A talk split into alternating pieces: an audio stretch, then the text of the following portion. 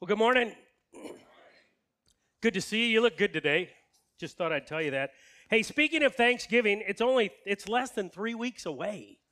That's crazy, isn't it? 3 weeks away. How many of you when you get together at Thanksgiving there's somebody, a grandma, great grandma, your mama, there's a recipe that's been passed down from generation to generation to generation that you just can't wait for? Yeah, if you don't, I feel sorry for you. I really do. I want to tell you this is this was interesting to me. Um, a story of a family that had this wonderful pot roast recipe, pot roast recipe. And it had been passed down from generation to generation, and they do it exactly like it's written on that piece of paper. If you've been through that, you know that's what that like. Well, as this recipe gets passed and passed and passed, right? The mom watched her mom do it, and now the great the granddaughter's watching her mom, and every it goes down the row. Well, anyway, she calls her mom. She said, "You know, I, I've just got a question for this because the first thing it says about this pot roast is when you get the pot roast, you open it up, you cut it in half, and you get out two cast iron skillets. You put half and half in there, you pat it dry, you start to season it, right? Then you brown it on all sides, and then you have to put them both in the oven. And it gave all the instructions. And she said, Mom, I just don't understand. She said, What don't you understand? She said, Why do we have to, why is it so important to cook into two pans? And she said, Honey, I don't know. That's the way my mama did it. And that's the way my grandma did it. You just do it. That's the recipe, right? So the girl's inquisitive. She's going to ask the grandma at least. So she sits down with her one day and she said, Grandma, everybody loves this pot roast, but she said, I just have one question. It doesn't make sense. Like, why do you why did you cut the pot roast? Why does it have to be put in two skillets? She said, Oh, honey, I just never had a skillet big enough to put the one in there by itself. yeah. So this has gone on for years and years and years. Sometimes you start something for one reason, you continue it for another, and sometimes you just don't really have a clue. It's just that's what it is.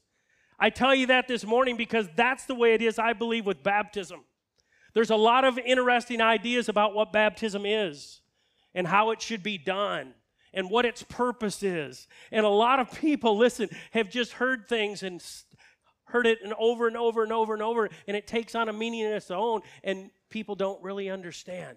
And so today, not only are we going to see people go public with their faith through baptism, we're going to take this time to teach about what baptism really is because like that pot roast recipe, right? It can be confusing. You can have different ideas. And one of the things that we do here at Crossroads is we say, you know what? Let's just strip away everything that's not in the Bible and let's just let God's word tell us what it is about, what it really does. And so we're going to honor that today by looking at God's word in several ways. And we want to completely honor Jesus. And for some of you, listen, I believe light bulbs are going to go on. Some of you, it's going to get cleared up, and you're going to be like, oh my gosh, didn't even know that's what it, it's all about, or that's not what it's about. And so we're going to talk about baptism for just a few minutes because baptism really, really is a big, big deal. And it's an important deal, but it has its purpose. And we're going to learn that from the one that instituted it. And uh, it was never intended by God to be something that was confusing or just tacked on at the end of service. And so Jesus didn't mean for it to be confusing as well. So if you would take out your message outlines, you can follow along. If you're new with us, you can fill in your own blanks as we go along. In Matthew chapter 28, before we get to the verse 19, in verse 18, Jesus came to his disciples, to believers, Christ followers, his church, and, and he said, All authority in heaven and on earth has been given to me. So that's like he, he is the source of all truth. And then he gives gonna give the church, us, 2,000 years later, still the same instructions in verse 19 that's on your note sheet. It says, Therefore, church, followers of mine, Go and make disciples. He didn't say form a holy huddle, see how deep you can get, just love one another. You know what? Just stick together. The people that are not in your group, just tell them they can go to hell. You don't have to care about them. You know, it's just about us. That's not what he said. He said, Go and make disciples of all nations. Not just people that you like, not just people that you speak the same language of. I want you to reach out to everybody, baptizing them in the name of the Father, the Son, and the Holy Spirit, and teaching them to obey everything I've commanded you, and surely I'm with you always, even to the very end of the age. So Jesus said, as we're going, as you and I, those of us that know Jesus, as we're going and doing life, right? We're supposed to be light in a dark world. We're supposed to be salt in a world. We're supposed to live our lives in such a way people scratch their head and say, There's something different about you. What is it? And we get to tell them about what Jesus did for us. And then he says, once they give their life to Christ, you baptize in the name of the Father, the Son, and the Holy Spirit. You ever you ever read something in Scripture? Not maybe not even in Scripture. You just heard something, and it kind of makes you scratch your head and say, "Why? Why did they say that? Like, what's the big deal? And is it really a big deal?" Well, we have people in this room that come from different backgrounds. You've different church backgrounds different family backgrounds, and you've heard things about baptism. You've got beliefs not only about baptism, but about God, about the world, about how does a person become a Christian. We've all got different beliefs based on our upbringing, but many people, if you say, Show me in the Bible where I can understand that and read it for myself, most, many people are like, Ooh, I don't think I can do that. Some are very confused about baptism. And I get it because I've heard a lot of crazy things about baptism. Baptism was never meant from Jesus to be confusing. It was never meant to be one of those things that you just scratch your head and say, I just don't get it.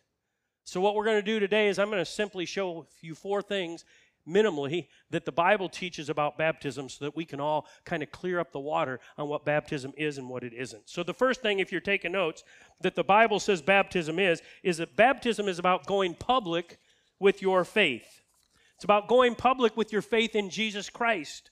It, it happens after a person crosses a line of faith and gives their heart and life to Jesus by faith. That's what it is. It's when you go in front of people because you made a decision in your heart that people couldn't see. When I gave my life to Christ in the floorboard of a pickup truck on a golf course parking lot, the only person that knew I did that was the guy that was there with me. Other than that, no one knew until I told them right? Because that's a heart decision. It's, it's a prayer that I committed my life to completely to Jesus Christ and to His work, and I did that in my heart, and no one knew that. Baptism is after that happens, it's your way of going public with that private decision. Therefore, go and make disciples of all nations. So, have you noticed when you love something or you love someone, you don't have a problem going public with that idea?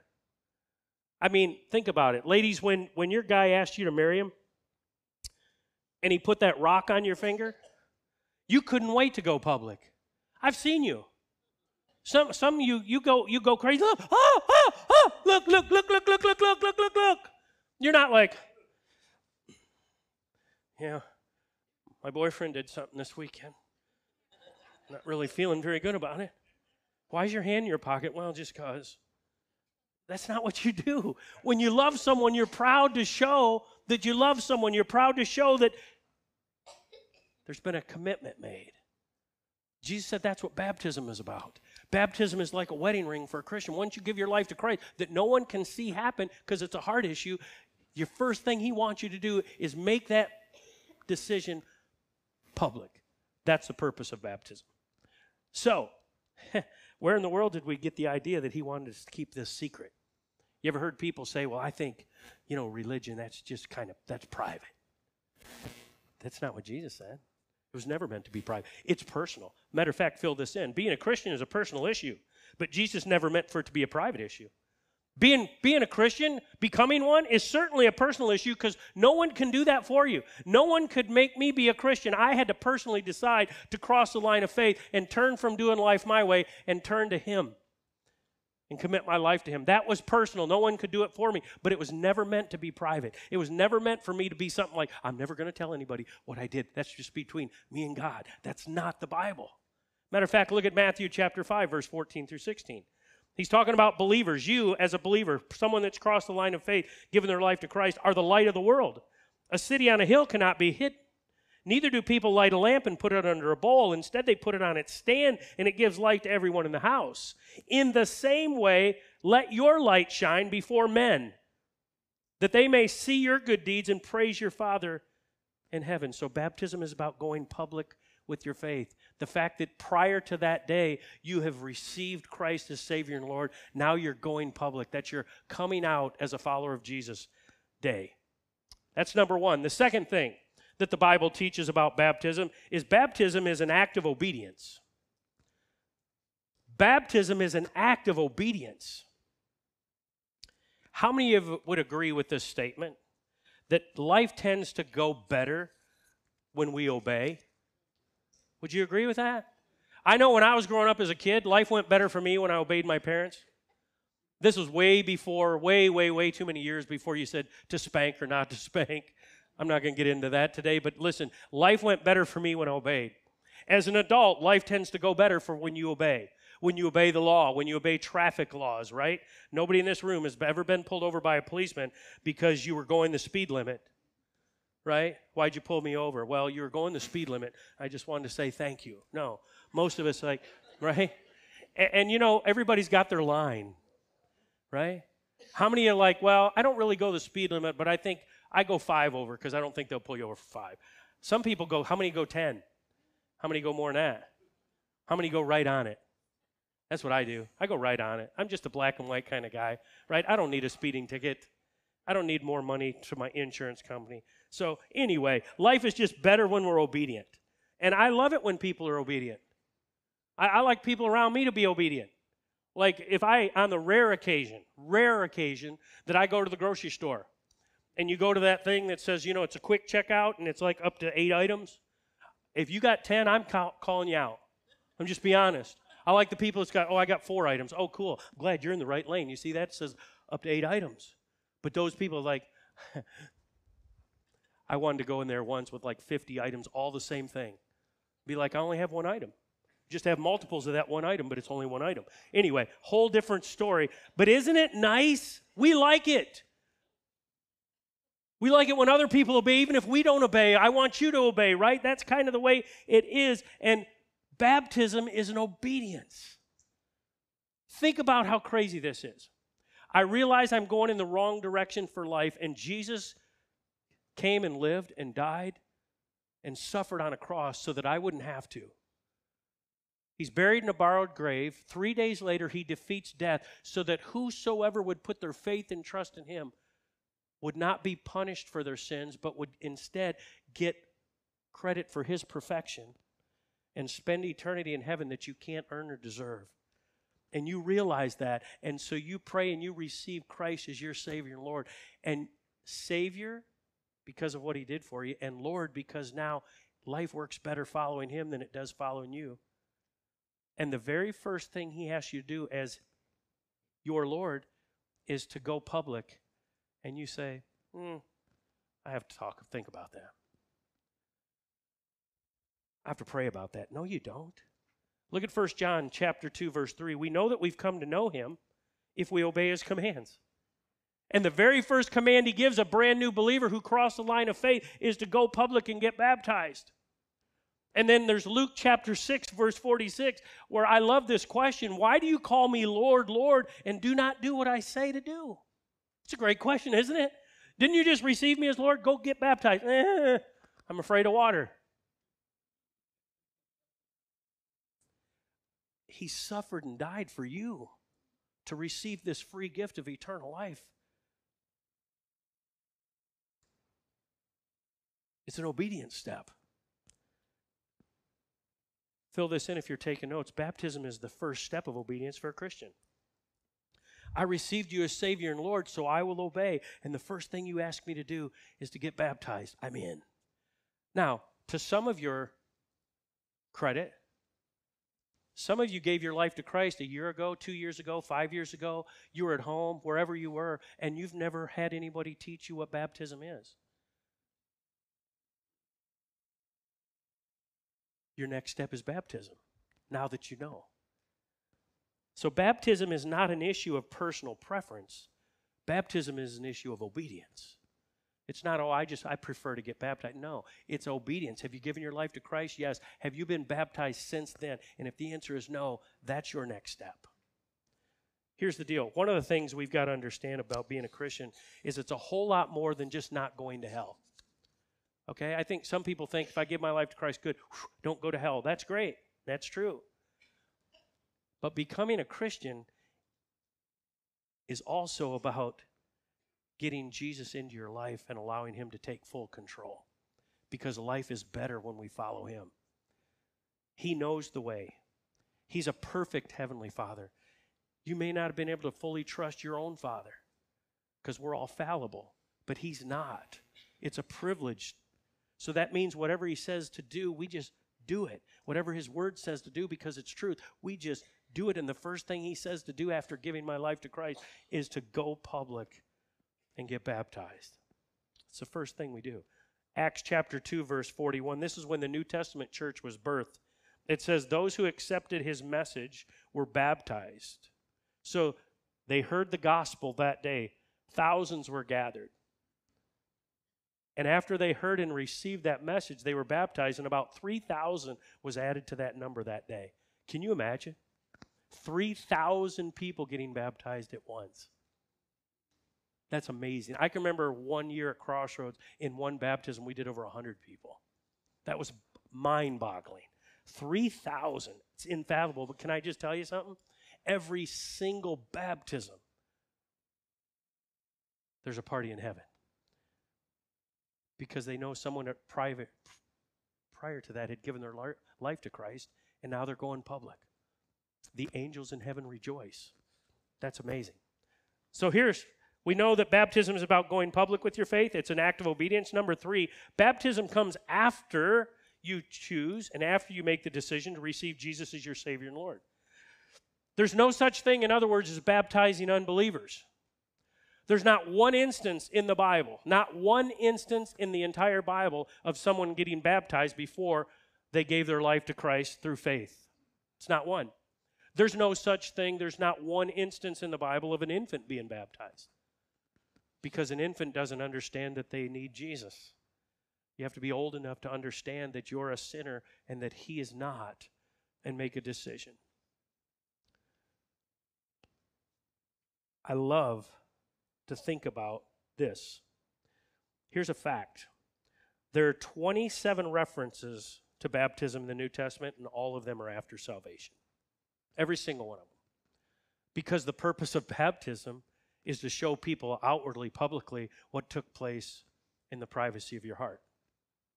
That's why there's none before that, because that's not the purpose of baptism.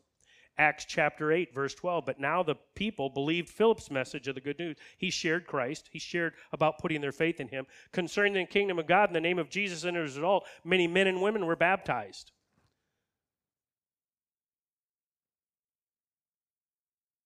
No babies you're going to see some school age students get baptized today, but they've met with our children's team, they've met with the parents, and they want to ensure that those children understand what Jesus did for them. But you'll never see us baptize an infant, a very small child that's not old enough to understand their need for Jesus. It's after those kids that have been raised in age appropriate teaching understand that they're sinners and that Jesus died for them and that they personally received him as Savior and Lord, then is your time to be baptized. So that's what the Bible teaches. Baptism always equals after salvation. Number four, baptism is an illustration of your new life as a Christ follower. It's an illustration.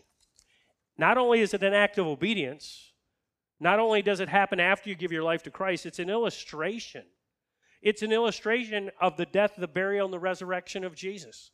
That's why baptism is done in a visual way. So as someone sits in the baptistry or stands in a lake or wherever, they're representing the old them that was that's died.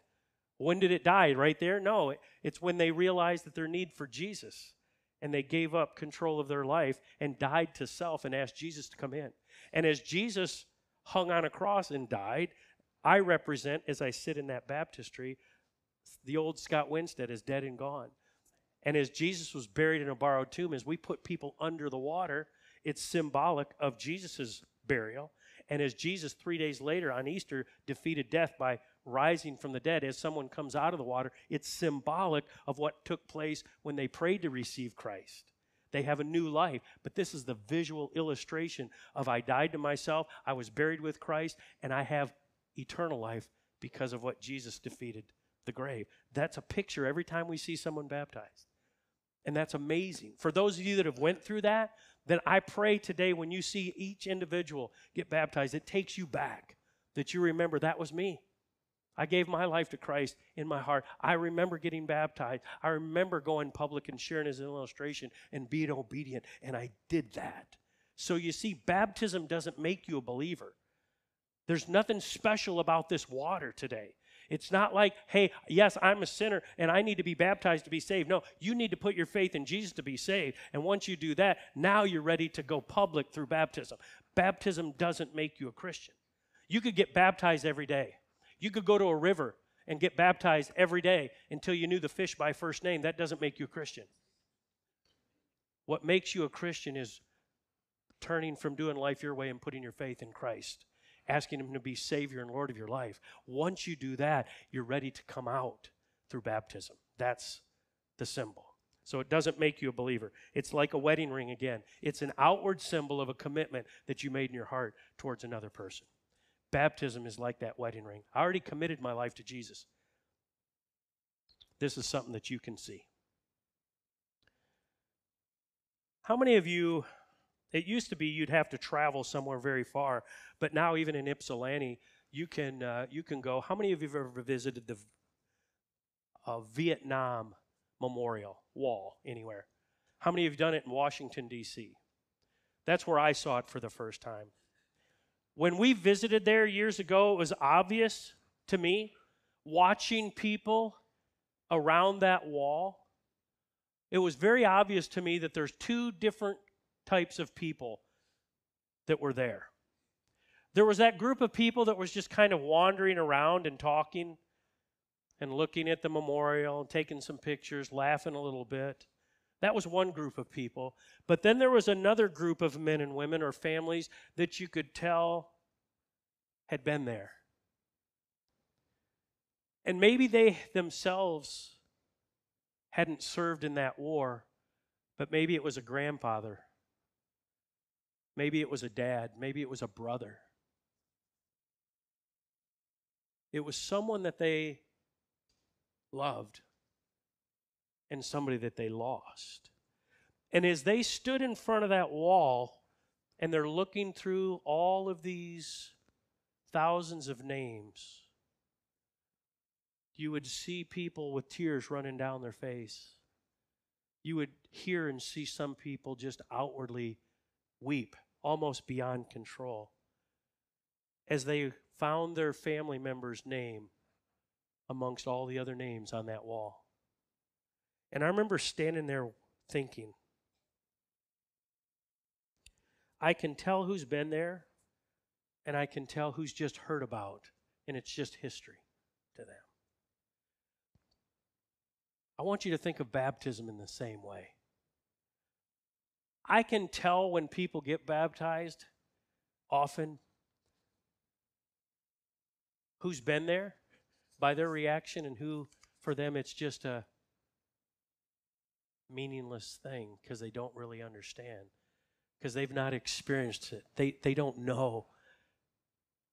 They, it doesn't take them back to when they realized their need for jesus and gave their life to christ and then went public. There's just a different reaction.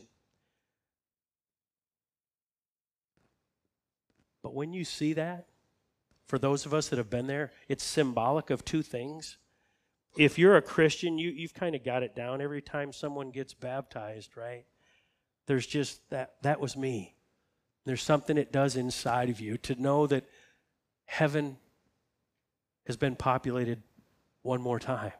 Not because of the baptism, that's just the part we see, but prior to that. But baptism, again, is that coming out. There's just something special. So, baptism is not something we mourn, it's something we celebrate. We've even had occasions where we passed out noisemakers to people. And when someone got baptized, we went crazy. Listen, there's not, it's, it's worth celebrating. And we get to witness 11 people do it today, six in this experience, five in the next. And can I just tell you, it never gets old we know that there's roughly 65,000 people within driving distance of Crossroads that don't know Jesus. And so anytime you see one cross the line of faith and go public through baptism, we know that that number shrunk by one. And you know what I know? That's people that you know and love. Some of those are in your family, some that you work with, some are in your neighborhood, and the same for me. So here's the deal I'm going to pray, and um, I know that I haven't given you the question that's on yours is what's next for you? What's next for you? That's a big deal, right? And what I'm going to give you an opportunity to do today is to respond. But first, let's pray together. God, I just thank you so much for your word. I thank you for the truth that it is. God, for every single one of us that have experienced salvation by receiving you as our Savior and Lord, God, thank you. And as we witness baptisms here in just a few minutes, God, I just pray that we're all taken back. We not only celebrate with these individuals, but we're reminded of when we did that. If you're here today and you've never given your life to Jesus, can I tell you that's your greatest need and greatest opportunity? If you'll provide the sinner that you are, He will provide the Savior. His name is Jesus. If you turn from doing life your way and by faith give Him control of your heart and life, He will come in to your heart. He will forgive you. He'll cast your sins as far as the east is from the west. He will adopt you into His family never to be unadopted. You see, this is not a religion, this is a relationship. Jesus came and lived and died and defeated death so that you could know him personally. It's not a religious experience, it's a relationship that you can establish by turning from doing life your way and giving your heart and your life to Jesus. If that's you right where you're seated, if that's you right where you're at at home, just make this your prayer. Say, God, I admit to you today that I'm a sinner. I've done many things wrong. And by faith, I turn from doing life my way and I repent and turn to you and ask for you to save me, to forgive me, to adopt me into your family, to I receive your free gift of eternal life that I can't earn, I can't purchase, I can never deserve but I receive it today by faith. And from this day forward, Lord, I want to learn to love you like you love me. I want to be obedient to you because I've not only received you as Savior, but as Lord. And life is better when we obey. And you know better than me. And so I will follow you. And I say thanks. Thanks for loving me first. And I give you the praise in your name. Amen.